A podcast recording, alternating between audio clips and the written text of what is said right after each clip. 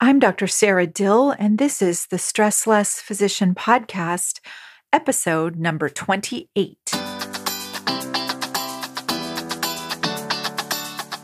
Welcome to the Stressless Physician Podcast. I'm your host, Dr. Sara Dill, MD. Using my unique combination of coaching and mindfulness tools, I will teach you practical ways to reduce your stress level, feel happier at work, and create a better balance between your medical career and personal life. If you are a busy practicing physician who wants to design a life and medical career that feel good to you, you are in the right place. Hey everyone, welcome back to the podcast. I am so excited to talk to you today about sleep. This is something near and dear to my heart that I, full disclosure, I'm still working on. But my sleep is so much better than it used to be. And a lot of that is because I really have been working on how much of a priority I make sleep. Right. So, a lot of this podcast, of course, is going to talk about the mindset around sleep and how you can really prioritize getting sleep in a way that allows you to get more sleep. I'm going to talk a little mm-hmm. bit about things that get in the way of sleep too, but a lot of that is something you may need to research on your own, depending on some of the causes of why you might not be getting enough sleep, the specifics of it. So, I want to talk about something that most of us know, which is the importance of sleep of enough or adequate sleep, and yet very few of us actually do, which is to get enough sleep on a regular, if not daily basis. And the reason I was thinking about doing this podcast now is that sleep has come up a lot, both in coaching some clients recently, as well as in my personal life. I just went out with some girlfriends and we were all talking about sleep I have this ring. It's called an Oura ring, spelled O U R A. And I love it. I've had it, I think, for almost a year now. And it has really provided good data for me that supports what I already know, which is how terrible I feel when I don't get enough sleep. And I like data. I don't know about you, but I like to see numbers. I like to sort of look at trends over time. And it's helped me really prioritize my sleep in a more concrete way. Just last week, I was talking to a coaching client who's also been trying to get more sleep, right? And yet, it was so funny. And this is one of the benefits of coaching. She kept saying, and I don't even think she realized it, she kept saying that getting too little sleep is just inevitable sometime, right? Like she was just telling me the news. She was just stating a fact. And if you know the self coaching model that I use, right, if that's your thought, getting too little sleep is just inevitable sometime, it's probably going to lead to the result, you got it, that getting too little sleep is inevitable, right? That if you believe that it's just not possible to always get enough sleep or that it's inevitable that you won't get to bed on time or get enough sleep, your results are also going to demonstrate that. And again, I just want to say I'm still working on this and I still have to really look at what am I thinking that's preventing me from going to bed when I say I'm going to go to bed and how can I continue to improve this. And the more I get enough sleep, the better I feel, and the more evidence I have of why it's important. And I also want to give a shout out to my boyfriend because he is very committed to my getting enough sleep. And that makes it so much easier. So, than having to be with someone who tends to stay up later than I do and this way, he's committed to my getting enough sleep. I'm committed to getting enough sleep. The only one that's not committed seems to be my puppy, and we're working on it. So, my puppy is one of the reasons I sometimes don't sleep as much as I plan to. So, I just wanted to do a little background too, because even though most of us know how important sleep is, I don't think I realized exactly how important it was. A book that you might want to skim or read if you are interested in the subject is a book called Why We Sleep by Matthew Walker, who's a PhD. And I'll put a link to it in the show notes. And I think I'm actually going to reread it. It's been a while since I've read it. And it definitely gives me a lot of evidence for why sleep is important and helps me reinforce my desire to prioritize sleep. But I went online, I did a little research, and just wanted to list some of the general, fairly well documented facts about sleep. So, Getting adequate sleep is important in terms of maintaining a healthy weight, lowering your stress levels, improving mood, and increasing your motor coordination, as well as having a lot of benefits related to cognition and memory formation. There's good research that documents that insufficient sleep, which typically is considered less than six or seven hours a night, has been linked to the development and management of a number of chronic diseases, including type 2 diabetes, cardiovascular disease, obesity, and depression. Depression is a little tricky with sleep deprivation because a sign of depression can be actually either insomnia or oversleeping. But certainly, people with depression tend to have insufficient sleep quite frequently. A lot of you know that I used to coach on weight loss. And so I'm actually very interested in obesity and its connection to insufficient sleep. And again, sleep is very important for the production and regulation of a lot of our hormones. And the way that insufficient sleep increases overeating and is linked to obesity is via triggering increased levels of ghrelin, which make you hungry, and decreased levels of leptin, which signal satiety or fullness, thus leading to increased hunger and appetite. So, most of us have had that experience of just being hungry or hungrier on days where we haven't had enough sleep. Specifically, this is relevant to physicians and trainees in terms of residency or working night shifts or overnights or being on call. A lot of us would snack more, right? And eat more. And it's understandable because it makes sense from a hormonal standpoint as well. So, when anyone is sleep deprived, again, your ghrelin levels spike and the leptin levels fall, and you're going to have increased hunger. It's also interesting that insufficient sleep affects parts of the brain that actually determine how we think about food. So, in studies of people who were sleep deprived, brain activity is enhanced in areas that are involved in viewing food or thinking about food as a positive reward. And the way that happens is it seems that endocannabinoids, right, our own internal cannabinoids, are produced in increased levels following sleep deprivation, specifically uh, one called 2AG. And so these again are active in brain reward systems and increase our hedonic drive, right? Our drive to get enjoyment or pleasure. And so with sleep deprivation, those hormones go up.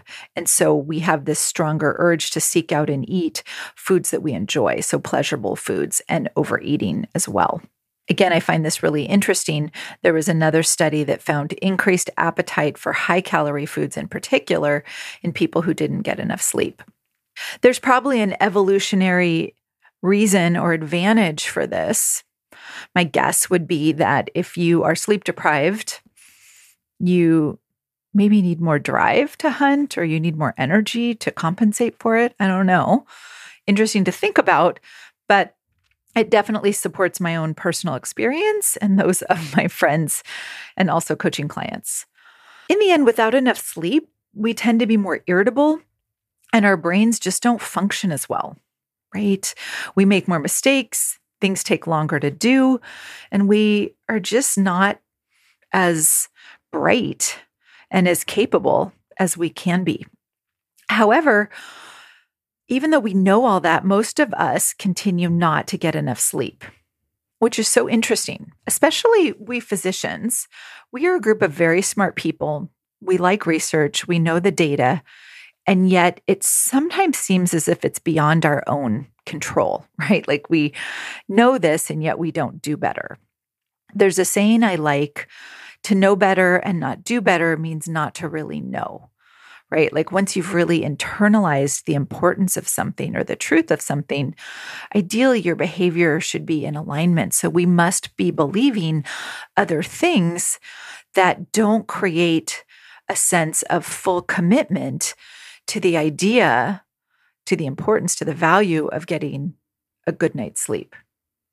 And that's what's so interesting to me in terms of coaching, both self coaching and coaching other people, right? Is to find out what are we believing about sleep or sleep deprivation or inadequate sleep that is allowing us to be okay with not getting enough sleep. So, in general, for most adults, and of course there are outliers, adequate sleep or sort of the goal sleep you want is about seven to nine hours. The research is a little bit spotty on this. There's some studies that say six to eight, some that say seven to nine. Of course, there's a broad curve. There are people who legitimately can get by and thrive with less than six hours of sleep, and folks that can sleep more. But it's interesting that many studies show increased mortality on either end of the spectrum, right? So less than six or seven hours for sure, but also more than nine or 10 hours of sleep. And of course, we know that often a lot of other diseases or other illnesses, a sign of them can be oversleeping or hypersomnolence. So it's not necessarily clear that sleeping more than 10 hours itself causes increased mortality, but more likely it's a marker of other underlying diseases. But it's just interesting, right? There is a inverted curve of appropriate sleep. What I would say is let's not get hung up on the exact numbers. I would say test it yourself. How much sleep do you need to feel good? How much sleep do you need to wake up spontaneously and feel well rested, to not be tired during the day, right? To not have sort of daytime sleepiness. That's the sweet spot. We always want to test it with ourselves. Our bodies have wisdom about how much sleep they need, right? When you listen to your body, it will tell you when you need to eat more or eat less, when you're full, when you're hungry, when you're thirsty, when you're not when you're sleepy, when you're not. But in general, I would aim for about seven to eight or seven to nine hours of sleep. How many of you listening to this podcast get seven plus hours of sleep a night on the regular? I actually do these days, probably five nights a week. My goal is six nights a week, but at least five nights a week, I get seven to seven and a half hours of sleep a night which is my sweet spot. It's where I feel good. And I've been testing this out for the last several years, and it's pretty clear to me and to those around me. So, signs you're not getting enough sleep, besides just the number of hours you're clocking, is irritability, right? Just plain old irritability or moodiness, crabbiness. Are you irritable a lot? Lack of motivation is another sign that you're not getting enough sleep and that you're fatigued. Do you just feel unmotivated at work and at home, maybe? Another sign of fatigue is trouble concentrating, right? Distractibility. Do you have difficulty starting and completing tasks like your charts, like your to do list, like your inbox, like everything else, right? Do you just find that you're distracted? Another big sign that you're not getting enough sleep and that you have fatigue is daytime sleepiness or drowsiness, right? I remember in residency, I was dating someone who was a surgical resident, and he literally fell asleep one time while changing into scrubs at the hospital, right? He just sat down and leaned against the wall and fell asleep right? That's like severe drowsiness, severe sleepiness. Another sign, and this is related, is a decrease in your sleep latency, right? This is a number I get from my Oura ring that tracks my sleep, but it basically is a measure of how quickly do you fall asleep. In general, it should be about 10 to 20 minutes, I think. I still have decreased sleep latency. I tend to fall asleep these days within about five to 10 minutes. When I'm really stressed out, though, it's interesting. I have a lot of insomnia when I'm stressed. Right. Sleep is often the first sign for me that I need to manage my mind better, that I need to take a look at what's going on and how I'm thinking about it. And when I have insomnia, I often have a very difficult time falling asleep because of racing thoughts and worries and anxiety. Right. So that could be something interesting to look at. Other signs that you're not getting enough sleep can be more vague. It can just be feeling listless or a lack of energy, feeling blah or run down, feeling sort of apathetic. Often we have less patience when we're fatigued and not getting enough sleep right? We has, have less empathy, less compassion. We also have decreased coordination and fine motor skills. And also, another sign of not getting enough sleep is feeling more stressed out, right? When I'm tired and fatigued, I have to coach myself so much more than when I don't, right? Probably because I'm irritable and I'm moody. So, I want to talk about how to get more sleep, right? There's the technical component. And maybe since this podcast is already much longer than I thought. I'll do another podcast episode on that because I've certainly researched it. But I think we all know, right? A quiet room, a dark room. If you're someone who has anxiety or worry that causes some insomnia, working through that. If you are perimenopausal, perhaps, or have other illnesses like sleep apnea or any other illnesses that impact your sleep, you want to work on those as well, right? There's lots of different tools and medications and techniques that can help with that.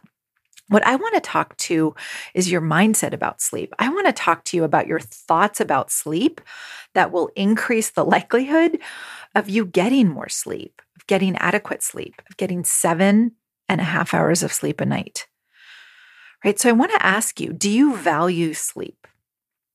What are your thoughts about sleep? Right? A thought that's very common, I've seen it as a very frequent meme is I'll sleep when I'm dead, right?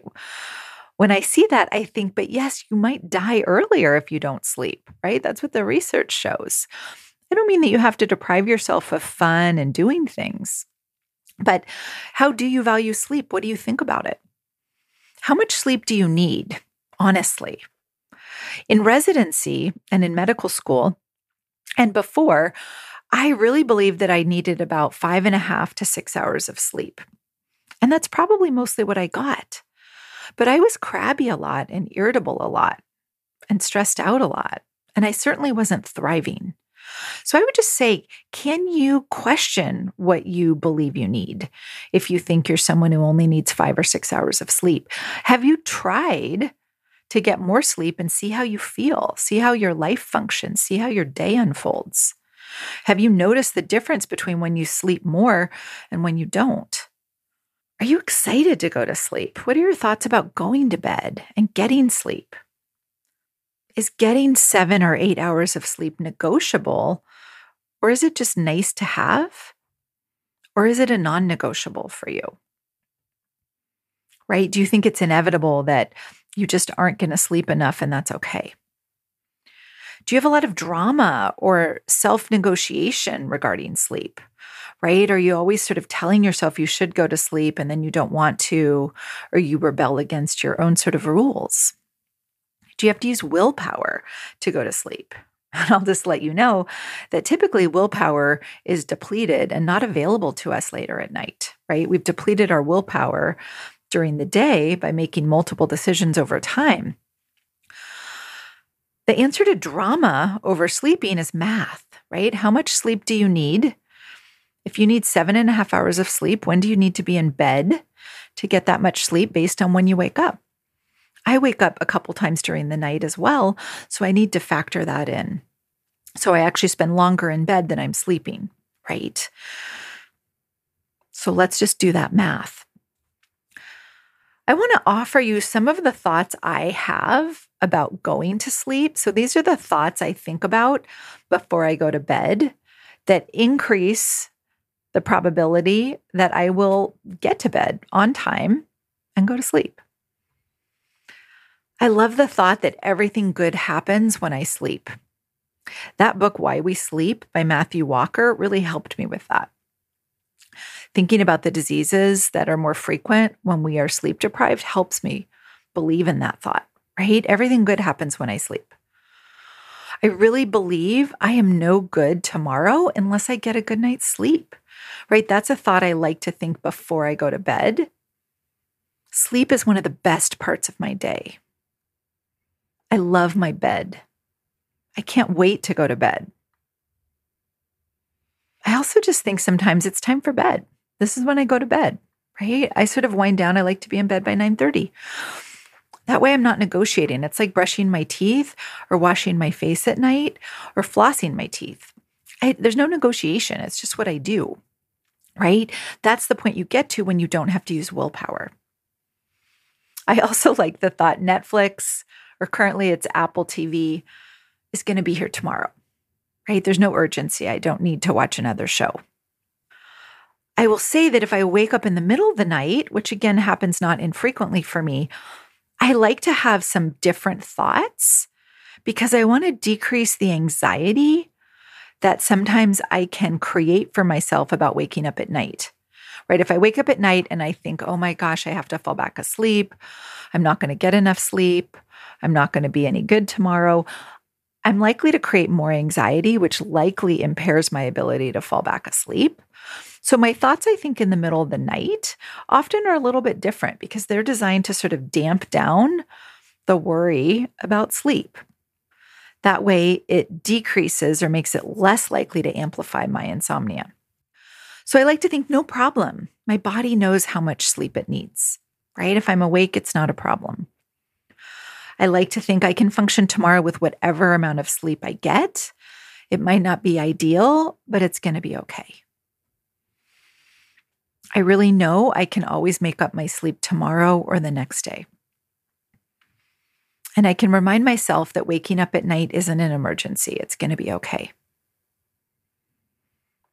right? And so, for those of you who do night shifts and on call, or maybe work 24 hour shifts, you might want to pick some different thoughts. Right. And there are ways to compensate for having interrupted sleep or for having irregular sleep wake cycles, right, that minimize some of that. So, the goal of this podcast is not to amplify your anxiety, right, or your thoughts about it. And of course, sometimes right? If our job requires us to stay up all night, you're going to need to compensate for that. Right. So we always have the distinction between personal responsibility, right? What is under my control? What can I control? And what can I not? Right. Or how do I maybe want to improve or better my situation if I am in a situation or a workplace or any kind of situation, right? Maybe you have young children, Maybe you have a puppy like I do, right? There are circumstances beyond your control that might impact your sleep. So, how do we take ownership of that? How can we show up? How can we minimize the effect of that as well? I want to also touch on, I think, mistakes that we make in getting more sleep. So, the first mistake, and again, I think these are sort of innocent, right, is waiting to feel tired to go to bed. I think it's like waiting to be thirsty sometimes to drink water. It's often too late. Right? So, what if you didn't have to wait to feel tired to go to bed? Often we're distracted or we're getting entertained, right? We're watching TV or we're reading or we're hanging out with our partner, our spouse, our kids, or friends. We're doing something fun, right? And we're not paying attention to our body signals if there was nothing fun to do, would you go to bed, right? If the power were out and you had nothing to entertain you, would you go to sleep, right? So, what if you didn't wait to feel tired to go to bed? Second mistake, and this is very similar, is waiting to feel like going to bed. So, I'm air quoting that, right? You probably aren't going to feel like going to bed until you actually start believing in the importance of sleep right? You may never feel like going to bed. a lot of us want more me time or quiet time. For a lot of us, with busy lives, busy work lives, busy family lives, sometimes nighttime later on at night is the only quiet time or sort of solo time we have. And so often that's when we're negotiating with ourselves and just wanting a few more minutes. Right? That's a thought though, just a few more minutes. Or I need more me time, or this is my only quiet time.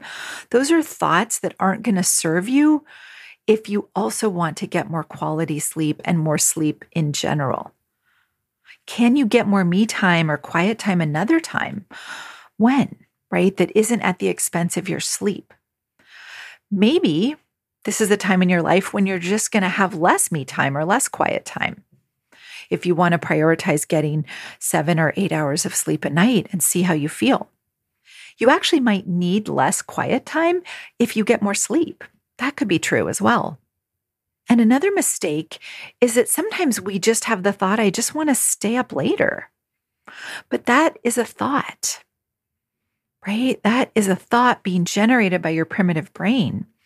And our primitive brain usually chooses short term pleasure over long term well being, right? Our prefrontal cortex is the one that we make plans with. We decide, I'm going to go to bed early tonight right? Maybe we decide I'm not going to eat that thing or watch that show, whatever it is that sort of derails us and keeps us up later, right? But in the moment, we have a desire, we get a dopamine hit, right? We want the pleasure, temporary, short term though it is, of staying up later.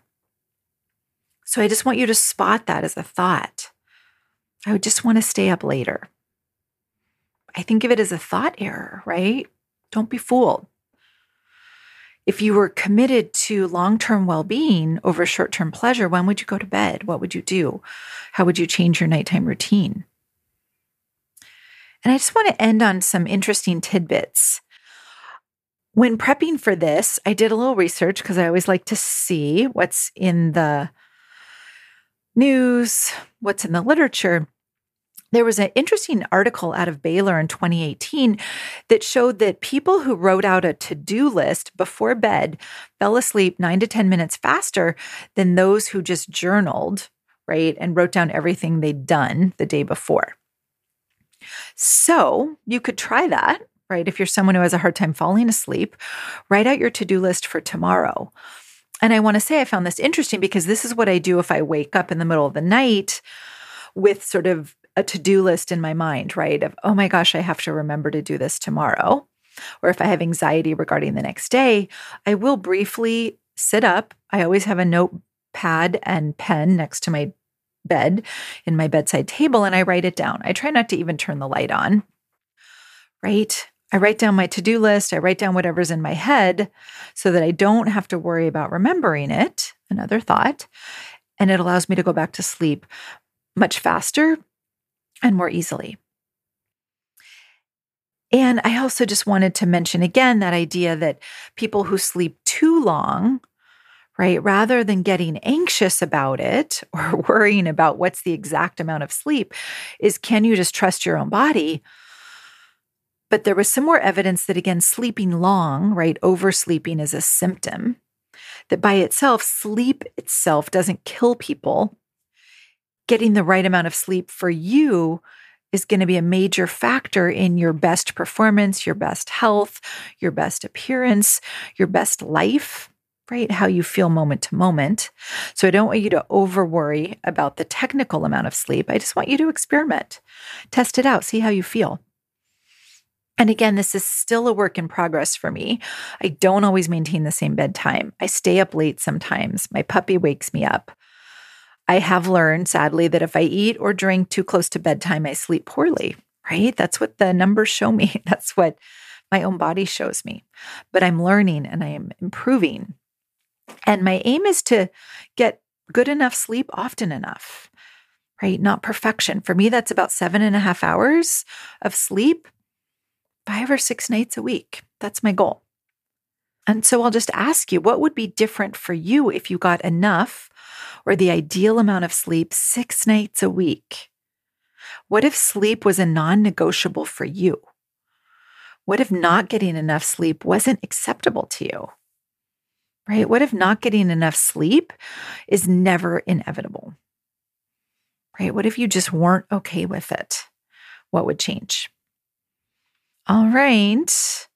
So fun hanging out with you. That's what I have for you today. I thought this would be much shorter, but apparently I have a lot to say about sleep. And I will just say, I am so much better when I get enough sleep. I don't have to coach myself. I feel better. I enjoy my day more. I enjoy seeing patients. I enjoy all of it. Right. And I'm more enjoyable to be around. So I would just encourage you look at your thoughts about sleep, look at your thoughts about going to bed. What's one thought you could consider believing that would improve the amount of sleep you're getting? And let's test it out. Let's find out how you can get enough sleep to be the best version of you every night. All right. Feel free to send me an email with any questions, comments, feedback. If you have anything you want to hear me talk about on the podcast, send me an email as well. I read and answer all my own emails. Again, my email is sara, S A R A, at saradill.com, or you can go to my website, saradill.com, and just click the contact me button. Okay. Can't wait to talk to you next week.